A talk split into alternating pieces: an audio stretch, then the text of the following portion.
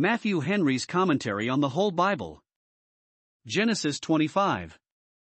The sacred historian, in this chapter 1, takes his leave of Abraham, with an account 1 of his children by another wife, verses 1 to 4.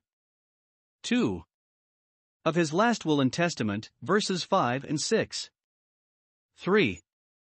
Of his age, death, and burial, verses 7 to 10. 2. He takes his leave of Ishmael, with a short account, 1. Of his children, verses 12 to 16. 2. Of his age and death, verses 17 and 18. 3. He enters upon the history of Isaac.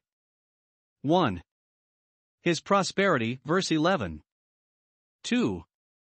The conception and birth of his two sons, with the oracle of God concerning them, verses 19 to 26. 3. Their different characters, verses 27 and 28. 4. Esau's selling his birthright to Jacob, verses 29 to 34. Abraham's death, 1822 BC. 1 Then again Abraham took a wife, and her name was Keturah. 2 And she bare him Zimran, and Jokshan, and Medan, and Midian, and Ishbak, and Shua. 3 And Jokshan begot Sheba, and Dedan. And the sons of Dedan were Asshurim, and Letushim, and Lummim. Four and the sons of Midian, Ephah, and Epher, and Hanoch, and Abidah, and Eldah.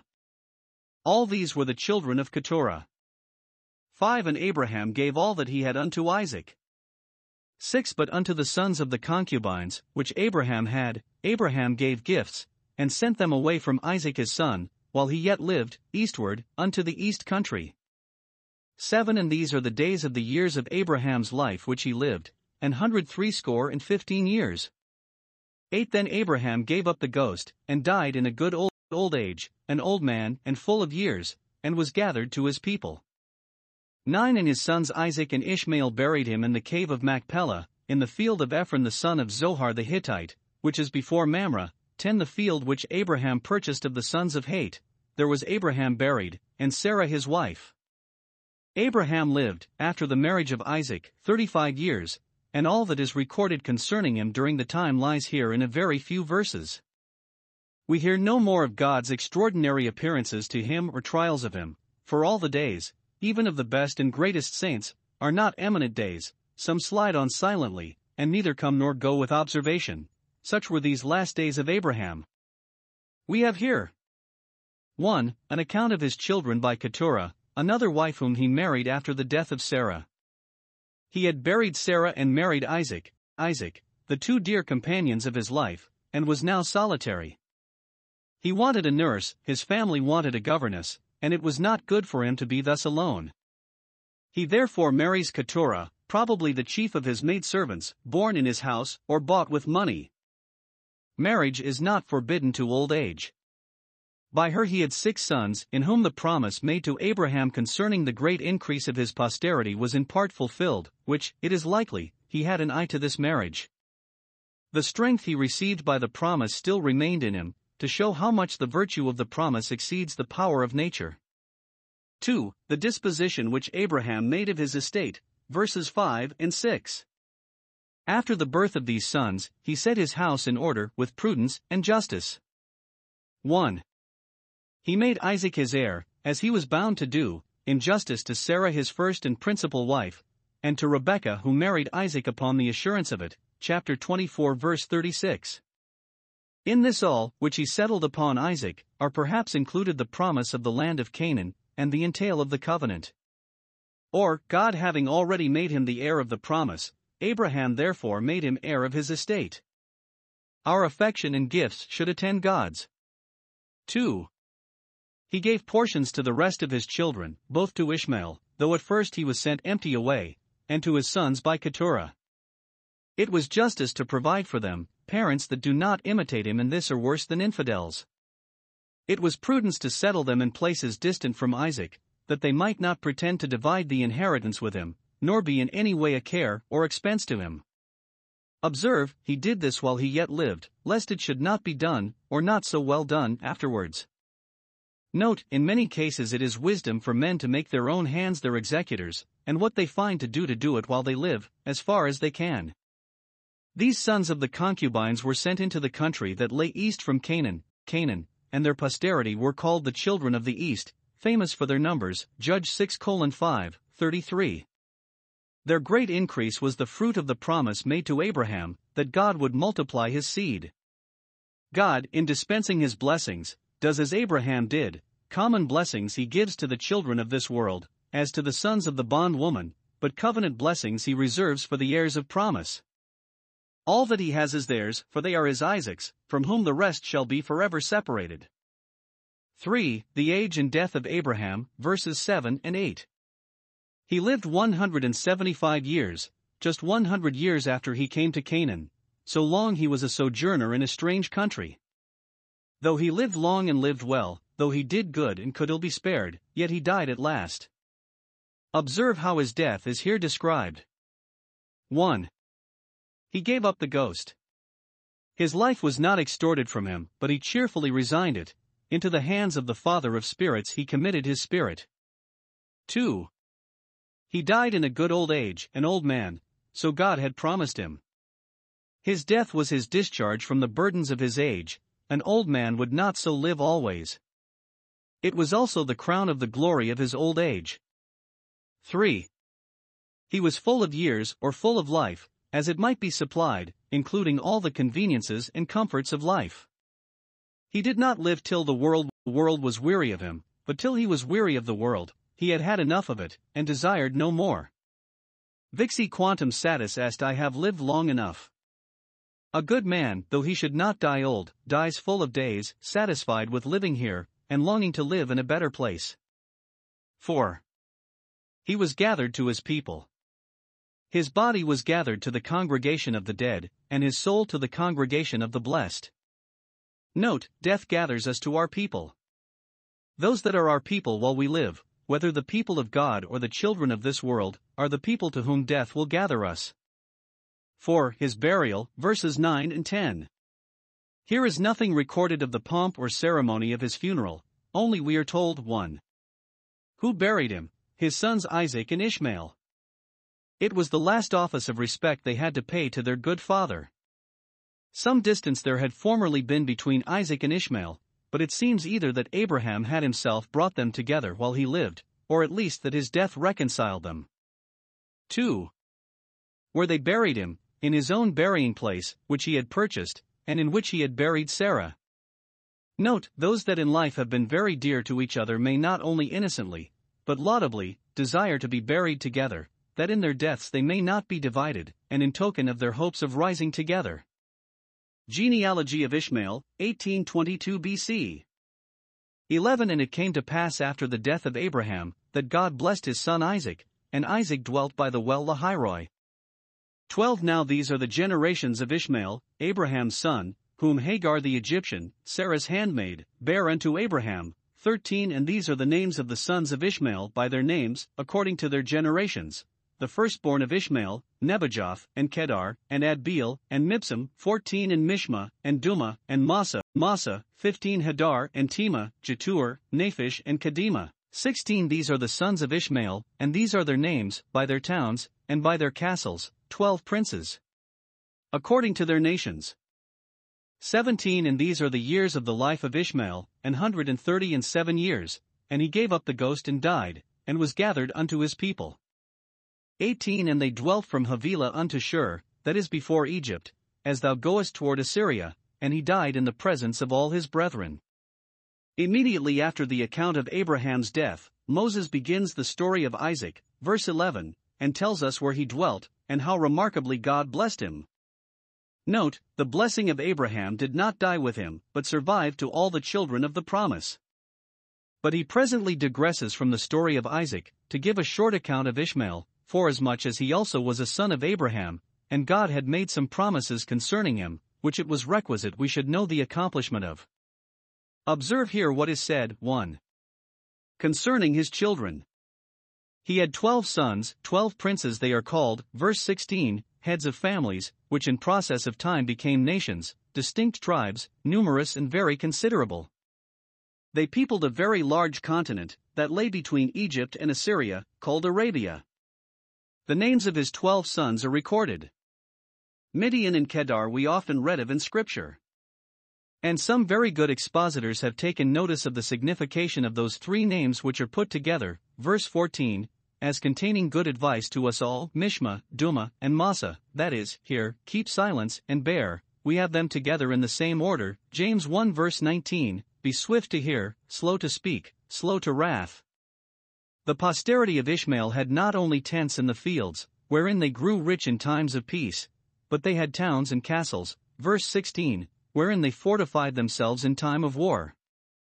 Now the number and strength of this family were the fruit of the promise made to Hagar concerning Ishmael, chapter 16 verse 10, and to Abraham, chapter 17 verse 20 and chapter 21 verse 13. Note, many that are strangers to the covenants of promise are yet blessed with outward prosperity for the sake of their godly ancestors. Wealth and riches shall be in their house. 2. Concerning himself. Here is an account of his age. He lived 137 years, verse 17, which is recorded to show the efficacy of Abraham's prayer for him, chapter 17, verse 18, Oh, that Ishmael might live before thee. Here is also an account of his death, he too was gathered to his people, but it is not said that he was full of days, though he lived, he lived to so great an age, he was not so weary of the world, nor so willing to leave it, as his good father was. Those words, he fell in the presence of all his brethren, whether they mean, as we take them, he died, or, as others, his lot fell, are designed to show the fulfilling of that word to Hagar, chapter 16, verse 12 He shall dwell in the presence of all his brethren, that is, he shall flourish and be eminent among them, and shall hold his own to the last. Or he died with his friends about him, which is comfortable. Birth of Esau and Jacob, 1837 BC. 19 And these are the generations of Isaac, Abraham's son, Abraham begot Isaac, 20 and Isaac was 40 years old when he took Rebekah to wife, the daughter of Bethuel the Syrian of Padan Aram, the sister to Laban the Syrian. 21 And Isaac entreated the Lord for his wife, because she was barren, and the Lord was entreated of him, and Rebekah his wife conceived. 22 And the children struggled together within her, and she said, If it be so, why am I thus? And she went to inquire of the Lord. 23 And the Lord said unto her, Two nations are in thy womb, and two manner of people shall be separated from thy bowels, and the one people shall be stronger than the other people, and the elder shall serve the younger. 24 And when her days to be delivered were fulfilled, behold, there were twins in her womb. 25 And the first came out red, all over like a hairy garment, and they called his name Esau. 26 And after that came his brother out, and his hand took hold on Esau's heel, and his name was called Jacob, and Isaac was threescore years old when she bare them. 27 And the boys grew, and Esau was a cunning hunter, a man of the field, and Jacob was a plain man, dwelling in tents. 28 And Isaac loved Esau, because he did eat of his venison, but Rebekah loved Jacob. We have here an account of the birth of Jacob and Esau, the twin sons of Isaac and Rebekah. Their entrance into the world was, which is not usual, one of the most considerable parts of their story, nor is much related concerning Isaac, but what had reference to his father while he lived, and to his sons afterwards. For Isaac seems not to have been a man of action, nor much tried, but to have spent his days in quietness and silence. Now concerning Jacob and Esau we are here told 1. That they were prayed for. Their parents, after they had been long childless, obtained them by prayer, verses 20 and 21. Isaac was 40 years old when he was married, though he was an only son, and the person from whom the promised seed was to come, yet he made no haste to marry. He was 60 years old when his sons were born, verse 26, so that, after he was married, he had no child for 20 years. Note, though the accomplishment of God's promise is always sure, yet it is often slow, and seems to be crossed and contradicted by providence, that the faith of believers may be tried, their patience exercised, and mercies long waited for may be the more welcome when they come. While this mercy was delayed, Isaac did not approach to a handmaid's bed, as Abraham had done, and Jacob afterwards, for he loved Rebekah, chapter 24, verse 67. But 1. He prayed, he entreated the Lord for his wife. Though God had promised to multiply his family, he prayed for its increase, for God's promises must not supersede, but encourage, our prayers, and be improved as the ground of our faith. Though he had prayed for this mercy very often, and had continued his supplication many years, and it was not granted, yet he did not leave off praying for it. For men ought always to pray, and not to faint. Luke 18 verse 1 To pray without ceasing, and knock till the door be opened. He prayed for his wife. Some read it with his wife. Note, husbands and wives should pray, pray together, which is intimated in the Apostles' caution, that their prayers be not hindered. 1 Peter 3 verse 7. The Jews have a tradition that Isaac, at length, took his wife with him to Mount Moriah, where God had promised that he would multiply Abraham's seed, ch 22:17, and there, in his prayer with her and for her, pleaded the promise made in that very place. 2. God heard his prayer and was entreated of him. Note, children are the gift of God. Those that continue instant in prayer, as Isaac did, shall find at last that they did not seek in vain. Isaiah 45 verse 19. 2. That they were prophesied of before they were born, and great mysteries were wrapped up in the prophecies which went before of them. Verses 22 and 23. Long had Isaac prayed for a son, and now his wife is with child of two, to recompense him for his long waiting.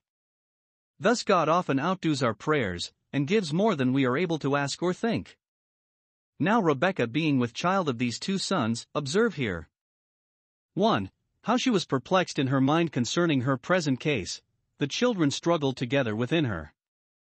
The commotion she felt was altogether extraordinary and made her very uneasy.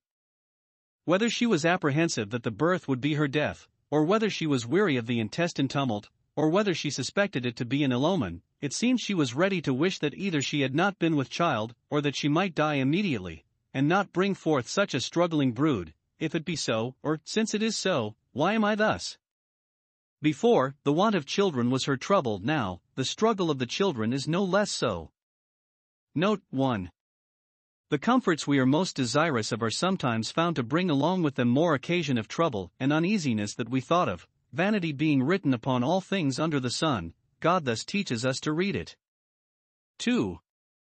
We are too apt to be discontented with our comforts because of the uneasiness that attends them. We know not when we are pleased, we know neither how to want nor how to abound. This struggle between Jacob and Esau in the womb represents the struggle that is maintained between the kingdom of God and the kingdom of Satan. 1. In the world, the seed of the woman and the seed of the, the, serpent have been contending ever since the enmity was put between them. Chapter 3, verse 15. And this has occasioned a constant uneasiness among men. Christ himself came to send fire on earth, and this division, Luke 12 verses 49 and 51. But let not this be offense to us. A holy war is better than the peace of the devil's palace. 2. In the hearts of believers. No sooner is Christ formed in the soul than immediately there begins a conflict between the flesh and spirit. Galatians 5 verse 17. The stream is not turned without a mighty struggle, which yet ought not to discourage us. It is better to have a conflict with sin than tamely to submit to it. 2. What course she took for her relief, she went to inquire of the Lord. Some think Melchizedek was now consulted as an oracle, or perhaps some Urim or Teraphim were now used to inquire of God by, as afterwards in the breastplate of judgment. Note, the word and prayer, by both which we now inquire of the Lord, give great relief to those that are upon any account perplexed. It is a great relief to the mind to spread our case before the Lord, and ask counsel at his mouth. Go into the sanctuary, Psalm 73 verse 17. 3. The information given her, upon her inquiry, which expounded the mystery, two nations are in thy womb, verse 23. She was now pregnant, not only with two children, but two nations, which should not only in their manners and dispositions greatly differ from each other, but in their interests clash and contend with each other, and the issue of the contest should be that the elder should serve the younger, which was fulfilled in the subjection of the Edomites for many ages, to the house of David, till they revolted. 2 Chronicles 21 verse 8. Observe here 1. God is a free agent in dispensing His grace, it is His prerogative to make a difference between those who have not as yet themselves done either good or evil. This the Apostle infers hence, Romans 9 verse 12. 2. In the struggle between grace and corruption, corruption and the soul, grace, the younger, shall certainly get the upper hand at last. 3. That when they were born there was a great difference between them, which served to confirm what had been foretold, verse 23, was presage of the accomplishment of it, and served greatly to illustrate the type. 1. There was a great difference in their bodies, verse 25. Esau, when he was born, was rough and hairy, as if he had been already a grown man, whence he had his name Esau, made, reared already. This was an indication of a very strong constitution, and gave cause to expect that he would be a very robust, daring, active man. But Jacob was smooth and tender as other children. Note 1. The difference of men's capacities and consequently of their condition in the world arises very much from the difference of their natural constitution. Some are plainly designed by nature for activity and honor, others as manifestly marked for obscurity. This instance of the divine sovereignty in the kingdom of providence may perhaps help to reconcile us to the doctrine of the divine sovereignty in the kingdom of grace. 2. It is God's usual way to choose the weak things of the world, and to pass by the mighty. 1 Corinthians 1 verses 26 and 27. 2. 2. There was a manifest contest in their births. Esau, the stronger, came forth first, but Jacob's hand took hold of his heel. Verse 26. This signified 1. Jacob's pursuit of the birthright and blessing, from the first, he reached forth to catch hold of it, and, if possible, to prevent his brother. 2 his prevailing for it at last, that, in process of time, he should undermine his brother, and gain his point. This passage is referred to, Hosea 12 verse 8, and hence he had his name, Jacob, a supplanter. 3. They were very unlike in the temper of their minds, and the way of living they chose, verse 27. They soon appeared to be of very different dispositions.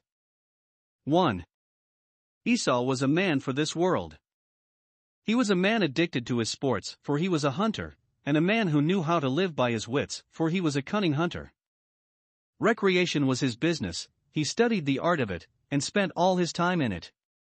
He never loved a book, nor cared for being within doors, but he was a man of the field, like Nimrod and Ishmael, all for the game, and never well, but when he was upon the stretch in pursuit of it, in short, he set up for a gentleman and a soldier. 2. Jacob was a man for the other world. He was not cut out for a statesman, nor did he affect to look great, but he was a plain man, dwelling in, in tents, an honest man that always meant well, and dealt fairly, that preferred the true delights of solitude and retirement to all the pretended pleasure of busy, noisy sports. He dwelt in tents, 1. As a shepherd. He was attached to that safe and silent employment of keeping sheep, to which also he bred up his children, chapter 46, verse 34. Or 2. As a student, he frequented the tents of Melchizedek, or Heber, as some understand it, to be taught by them divine things. And this was that son of Isaac on whom the covenant was entailed.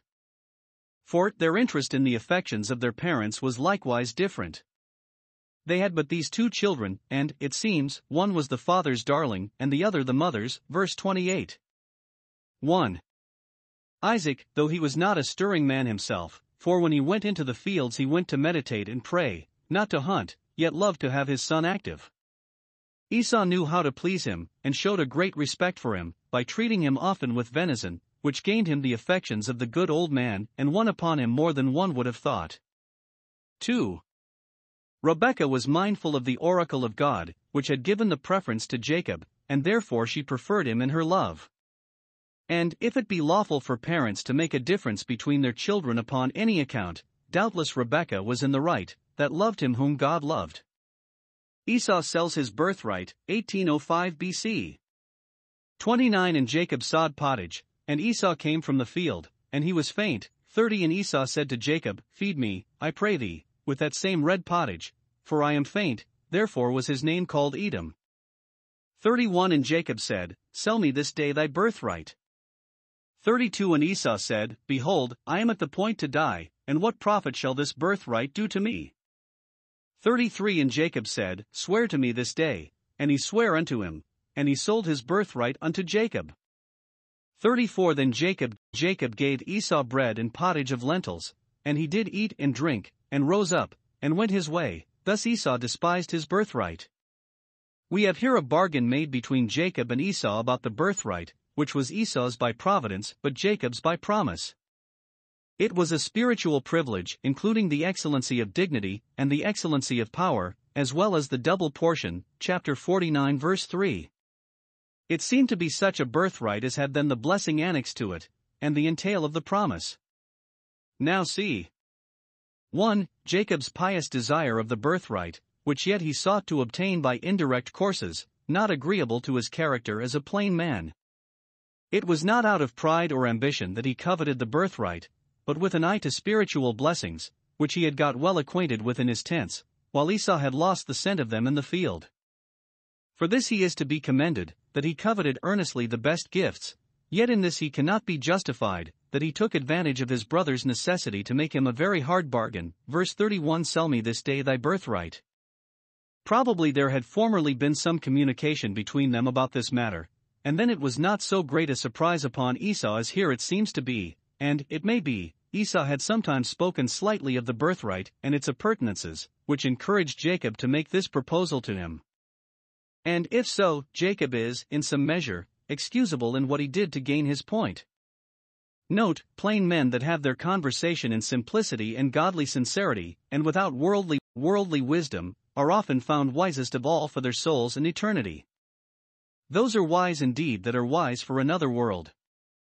Jacob's wisdom appeared in two things 1. He chose the fittest time, took the opportunity when it offered itself, and did not let it slip. 2. Having made the bargain, he made it sure, and got it confirmed by Esau's oath Swear to me this day, verse 33. He took Esau when he was in the mind, and would not leave him a power of revocation. In a case of this nature, it is good to be sure. 2. Esau's profane contempt of the birthright, and the foolish sale he made of it. He is called profane Esau for it, Hebrews 12 verse 16, because for one morsel of meat he sold his birthright, as dear a morsel as ever was eaten since the forbidden fruit, and he lived to regret it when it was too late. Never was there such a foolish bargain as this which Esau now made, and yet he valued himself upon his policy, and had the reputation of a cunning man, and perhaps had, had often bantered his brother Jacob as a weak and simple man. Note, there are those that are penny wise and pound foolish, cunning hunters that can outwit others and draw them into their snares, and yet are themselves imposed upon by Satan's wiles and led captive by him at his will. Again, God often chooses the foolish things of the world by them to confound the wise.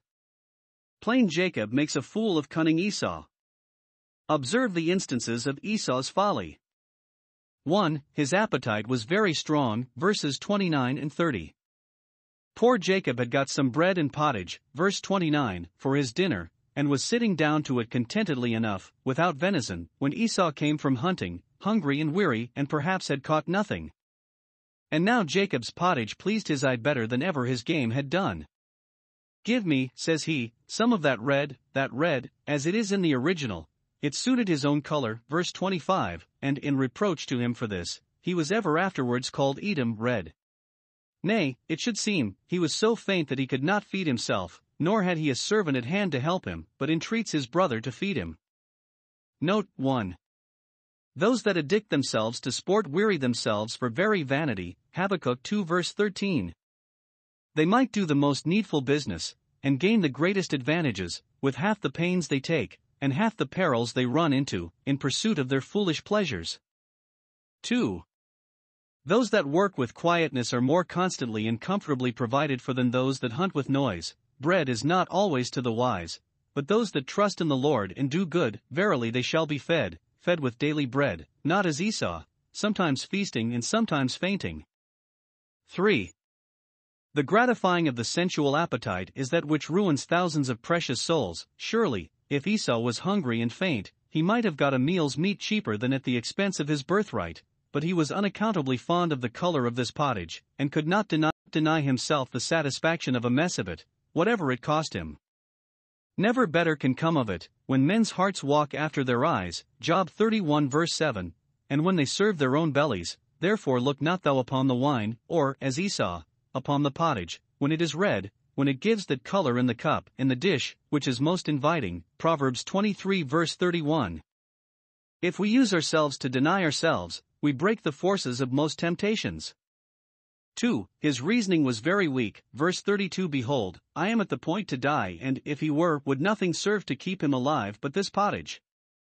If the famine were now in the land, chapter 26, verse 1, as Dr. Lightfoot conjectures, we cannot suppose Isaac so poor, or Rebekah so bad a housekeeper, but that he might have been supplied with food convenient, other ways, and might have saved his birthright, but his appetite has the mastery of him, he is in a longing condition, Nothing will please him but this red this red pottage, and, to palliate his desire, he pretends he is at the point to die.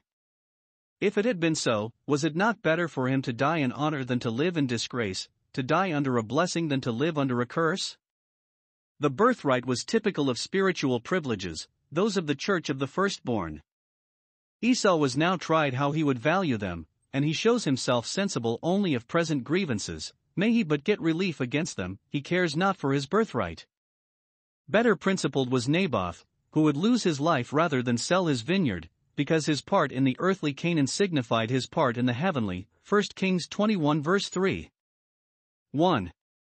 If we look on Esau's birthright as only a temporal advantage, what he said had something of truth in it, namely, that our worldly enjoyments, even those we are most fond of, will stand us in no stead in a dying hour. Psalm 49 verses 6 to 8. They will not put by the stroke of death, nor ease the pangs nor remove the sting. Yet Esau, who set up for a gentleman, should have had a greater and more noble spirit than to sell even such an honor so cheaply. 2. But being of a spiritual nature, his undervaluing it was the greatest profaneness imaginable. Note, it is egregious folly to part with our interest in God and Christ, and heaven, for the riches, honors, and pleasures of this world, as bad a bargain as his that sold a birthright for a dish of broth. 3. Repentance was hidden from his eyes. Verse 34 He did eat and drink, pleased his palate, satisfied his cravings, congratulated himself on the good meal's meat he had had, and then carelessly rose up and went his way, without any serious reflections upon the bad bargain he had made, or any show of regret.